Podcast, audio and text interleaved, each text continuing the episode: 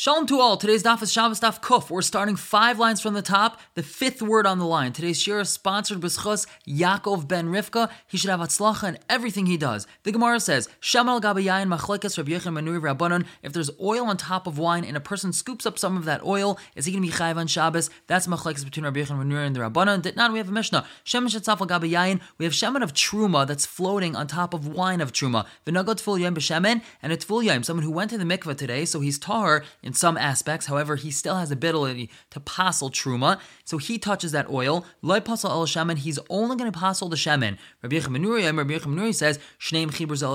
Both of them are considered connected. So according to the Chacham, that he only passels the oil. That means that the oil and the wine are not connected. Therefore, when he scoops up some of the oil on Shabbos, he's not making a real akira because the shemen's not resting on anything. Whereas according to Rabbi Yechamanuri, where the oil and wine are considered connected, and when he touches the oil and he passels it, he's also going to passel the wine. So too, when he scoops up some of oil on Shabbos, it's considered as if he's making an akira and he would be chayiv. Amar Abai Abai says, Bar B'Shus Rabim, we have a pit in Rosh Hashanah Muka Asara, it's 10 deep or Chava Shmaina, and it's exactly 8 tfachim wide. V'zark l'sech machzelas, and he throws a mat into it. Chayiv, he's chayiv, because it's resting inside this pit. Chilkum machzelas, let's say he bisected the pit, he split it in half with this mat. He placed the mat inside this pit standing up, so now it's been split into two pits that are 10 tfachim high, but not 4 tfachim wide each. Putter, then he's going to be putter. The Gemara says, Le'abai, according to Abai, that we had mentioned his opinion at the bottom of Tzari Tesson Beis, the Pshita Le de Machzelis Mevatel Mechitza, that he understands that this Machzelis, says mat, is going to be Mevatel the Mechitza, meaning it's going to nullify this status of this pit being a Rosh Yachid, because now we don't have a 10 by 4 at all. So Kol Shekain Chulya de Mevatel Mechitza. For sure, when we take a Chulya, we take this clump of dirt and we place it into this 10 tefach deep pit, and now it's only 9 tefachim deep, it's going to be considered that now there's no mechitzas anymore, and this pit is not 9 tefachim anymore. The relevance this has is to the question that we had posed yesterday. If we have a pit that's exactly 10 by 4, and then someone takes a chulia, a clump of dirt, and places it inside the bottom of this pit, effectively creating it to be 9 tefachim deep, so do we look at it as if, if there was first a hanacha of this chulia, and then the pit was decreased to 9 tefachim, but he would still be chayiv because he placed something into a pit that's 10 tefachim, or do we say no, first he decreased the size of the pit, and then there was a hanacha, and then he wouldn't be chayiv. According to Abai, this fellow would be putter. He takes his mat, he places it inside this pit, decreasing the size of the width of the pit, so now it's not a 10 by 4 anymore. Let's say it's a 10 by 3, and therefore he wouldn't be chayiv. But the Gemara continues, according to Rabbi and Demi Chulya, that he wasn't so sure how to paskin in the case of the Chulya, Machzelas, in the case of the mat, Pshita delay Mavatla Mechitza, for sure the Mechitza is not considered a bottle, and the pit is still considered a full pit. Why? Because the case of the Chulya, since you were placing this clump of dirt there, and you had intent to be Mavatal, nullify it completely to this pit, so he wasn't so sure. Does the decreasing of the pit happen first, or does the Hanacha of this Chulya happen first? But in the case of the mat, that you're not being Mavatal to the pit, you're going to eventually take it out of the pit, so for sure it's considered as if you're just simply placing it standing upwards in a pit, and you would be Chayiv. The Abai and Abai says, Barber Shasarabim Mukas Chava Arba. You have a barn of Shasarabim, it's 10 deep and 4 wide. Malaya Mayim, it's full of water. Vizark and you throw something into it, Chayiv, you're Chayiv. It's not considered like it's filled with anything, it's still considered a pit, which is 10 by 4. Malaya pears, but if it's full of produce, Vizark and you threw something into it, Pater, you'd be Pater. My time why is this? Lai Mavatla Mechitzta. Water is not going to be Mavatal the Mechitzas of the pit, and it's still considered like it's a 10 by 4. But pears, produce, Mavatla Mechitzta are going to be Mavatal the Mechitza, it's not considered like it's 10 by 4. We're talking about in a case where he has the produce in this pit and it's meant for storage, so he's going to leave it there for a long time. Tainam Yach, we have a brass like this. Hazark mina yamli esratya, someone throws something from a sea, which is a carmelis, into a esratya, which is a highway, which is Rosh Hashanah, or from the highway into the sea. Potter, he's potter, because he's thrown from Rosh Hashanah to a carmelis, or vice versa. Rav Shimon, says, Im yesh makim shazarak, almek asar, v'rachav arba, chayv. If in the place that he threw it into, meaning the sea, there's a place that's 10 by 4 deep, so he's chayiv. Even though he threw this object into the sea, if it floated downwards and rested inside a 10 by 4 ditch, he's chayiv. Why? It's not considered like he threw it into a carmelis anymore. It's considered like he threw it into a shisa yachid, and even though there's water in this pit inside the sea, nonetheless, water doesn't fill up the mechitza of the pit, and it's considered like throwing something into a shisa yachid.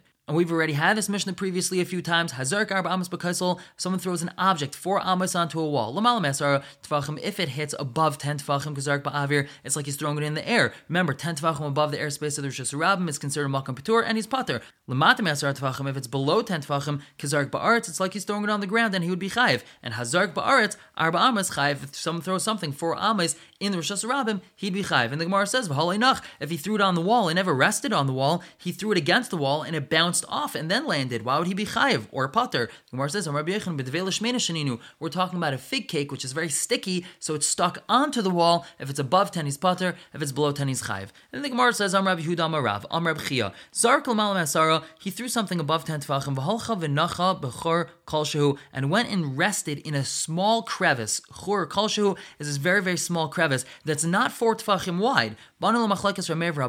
Now we've arrived at the machlekes between Rav Meir and the Rabbanan. The Rav Meir, according to Rav Meir the Amr, he says chaykikin lahashlim that we carve out to complete a shear machayev. The person would be chayev. The Rabbanan, according to Rabbanan the Amri, they say ein chaykikin lahashlim. We're not going to carve out to complete a shear loy mechayev. He wouldn't be chayev. What's going on over here? The source of this machlekes Rav Meir and the Rabbanan is an erevin. An opening must be ten high and four wide in order to be chayev in a mezuzah. It's considered a Pesach. Rav Meir and argue in a case when we have a rounded archway that's 10 tefachim at its peak, but it's missing the 4 full tefachim width and 10 tefachim height in the corners because it's rounded, not square. So Rav Meir holds chaykikin that we conceptually carve out the remaining amount, and therefore the doorway is going to be chayav to have mezuzah. Whereas the Chacham argue, they say no chaykikin, we don't conceptually carve out this amount, and we don't have a doorway that's exactly 10 by 4. So it's the same thing here with the wall. Rav Meir conceptually carves out this little crevice that the item landed in to be four tfachim wide. Therefore, the fellow's chai for throwing something into Rosh Yachid. Whereas the chamim don't say chaykikin. There's no conceptual carving going on over here, and the fellow's going to be putter. And the Gemara says, Tainami hacha, we have a price like this. Zark. He threw something above ten tfachim and went and rested in the small little crevice. Rav Meir Mechayiv v'chacham paitrim. Am Rabbi Huda Amarav. Tel hamislaket asara mitoch arba. We have a mound which is sloped, and it slopes up to 10 tfachim high, within four amos. Vizark v'nochal gabav, and he threw something and it rested on top. Chayv, he's going to be chayv. Now, a mound which is 10 by 4 in the Rosh Hashanah is considered Rosh Hashanah We already know this. However, if the walls leading up to the height of 10 tfachim are sloped, then it's going to depend whether or not it's actually Rosh Hashanah only if the walls are sloped at a steep enough angle that it's inconvenient for someone in the Rosh Hashanah to walk up them, then the mountain is considered Rosh Hashanah. The measure given in the Gemara is that it has to reach this height of 10 tfachim within four amas. Then the incline is too steep and it's Rosh Hashanah. However, if the incline is so gradual that it only reaches the height of 10 tfachim after more than four amas, then it's not considered inconvenient to walk up it, and the entire mountain is part of the Rosh Hashanah. Therefore, the Gemara says this, Tel HaMislaket, if it's Asari, Arba, 10 tvachim high within four amos, then a person's going to be chai for throwing something on top of it. The Gemara says, Taminami Hachi, we have a brisa like this. A mavui that's level on its inside, but then it slopes downwards towards the rishus harabim, a shaval rishus harabim or it's level with rishus harabim, but slopes downwards towards its inside. So. This mavui doesn't need a lechi or a kaira to permit you to carry with inside. We know that a mavui is an alleyway into which several houses and courtyards open into. This mavui opens up into the Rosh Hashanah if it's enclosed on three sides. So so you're allowed to carry with inside it. However, the fourth side needs to be enclosed with either a kaira, a crossbeam, or a lechi or post to allow you to carry within it midrabanan. So our bryce is describing two separate cases where a mavoi and the Rosh Hashanah next to it are on two separate levels but connected by a slope. In the first case that we say, the mavoi itself is level with Rosh Hashanah, but its entrance is 10 tfachim above the Rosh Hashanah, and the slope runs from the Mavi's entrance down into the Rosh Hashanah. The second case, the Rosh Hashanah is 10 tefachim above the Mavui, and the entrance to the Mavui is even with it, but a distance of either an Amma or half an Amma inside the entrance, the floor of the Mavui begins sloping downwards into the inside of the Mavui. So to make a long story short, we have a mavui and Rosh Hashanah that are connected by a slope. So it doesn't need a lechi or a kaira because the slope itself is considered a wall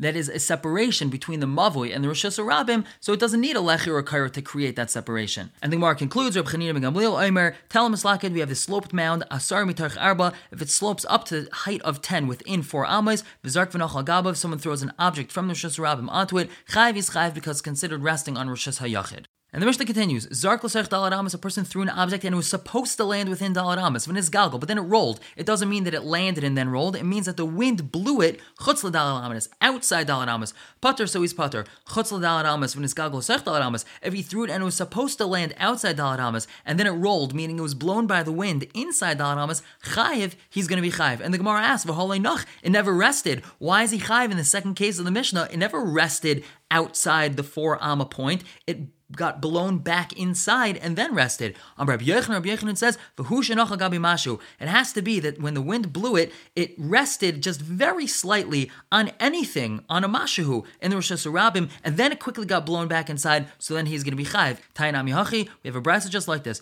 Zark chutz amos, a person threw an object outside dalat amos, haruach, and the wind pushed it, and brought it back inside. Vafal Pisha Chazar Even though now the wind brought it back outside of dalat amos, Potter is going to be potter. But haruach mashu, if the wind held it up a little bit, meaning it kept it stationary in its place for a little bit, that's considered like a hanacha.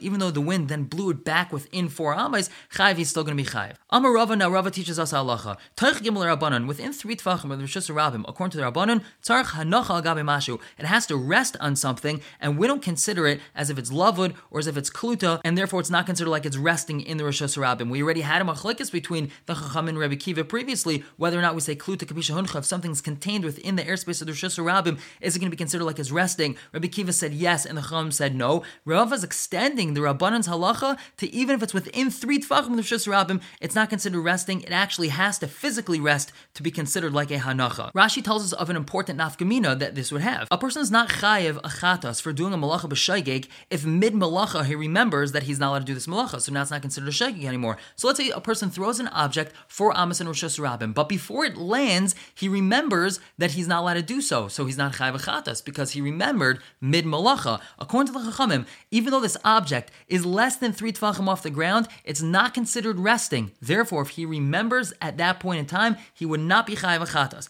And the Gemara now says, Yosef Mremar v'ka'amar la hashmaitza.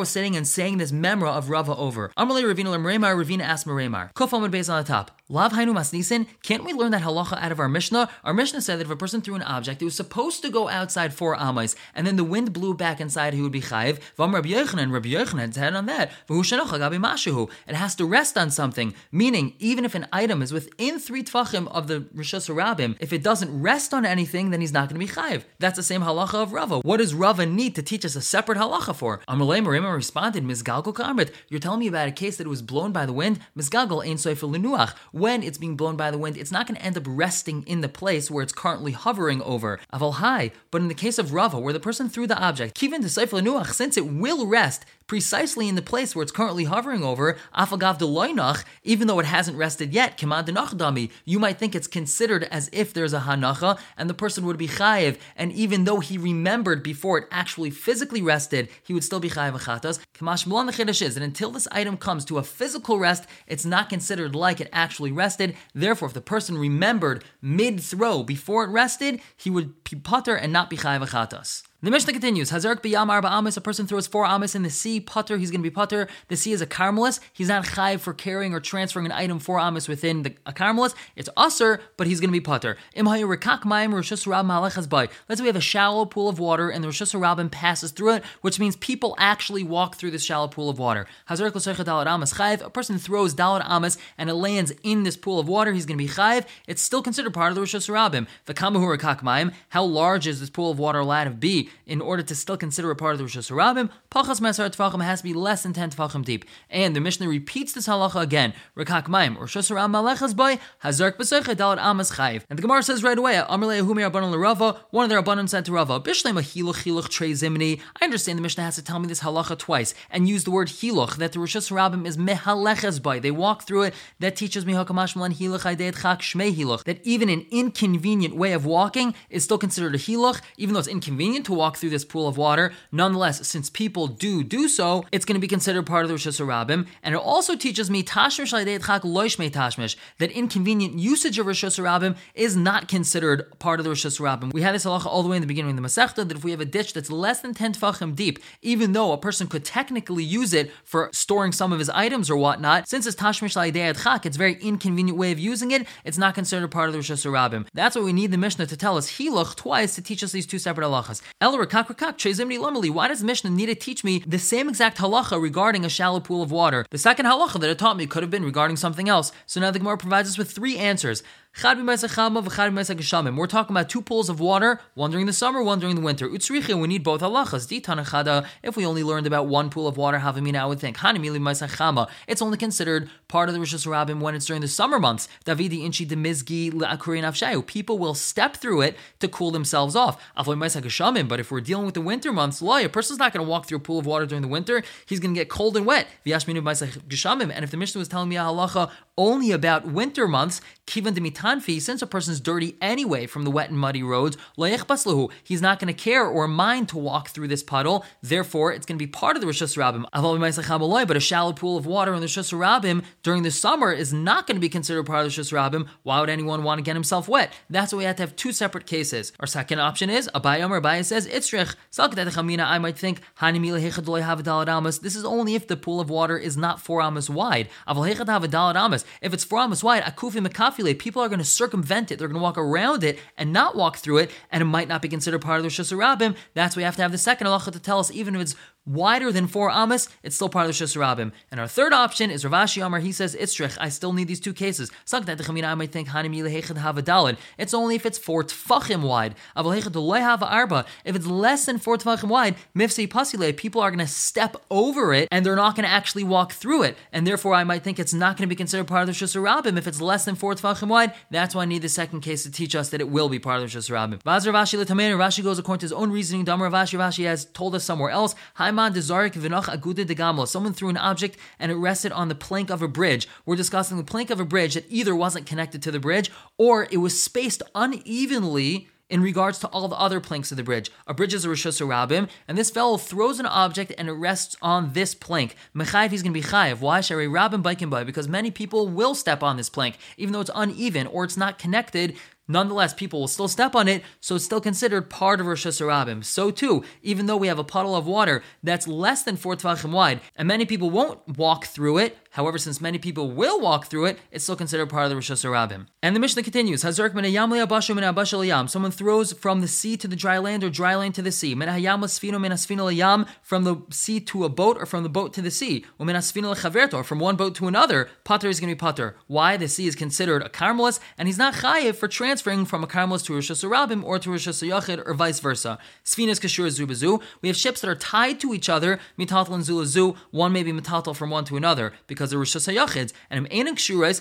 if they're not tied to each other, Af Kafais, even though they are very close to each other, and their fellow made some sort of Erev in between the ships, Ein Metatlim Zluzu, one may not transfer from one to another, because if they slowly drift apart, then it turns out that there's a Carmelus in between them, and even though he made an Erev, an Erev cannot be used for a Carmelus, so therefore one may not transfer in between them at all if they're not tied to each other. The Gemara says Itmar, Spina, a ship. Rav Huna Rav Huna says, Matzin Himen is Kol Shehu. A person could extend a small pole out of it, umamale, and he can fill up his bucket of water from the body of water that he's traveling on. Rav Chisda, Rav Huna Amri, they say, Aisamakam Arba, you have to make a place that's four by four, I meaning you have to make like little walls that are four by four tfachim wide, umamale, and then you could fill your bucket up from within these 4x4 tefach walls. And now we're going to explain these shitas. Rav Huna Rav Huna said, Moitzi Jimenez is kol male. You extend a small pole out of the ship, and then you can fill up your bucket of water. Kasavar, he holds, Carmelis me aramashchinon. A Carmelis is measured from the seabed, not from sea level, but from seabed.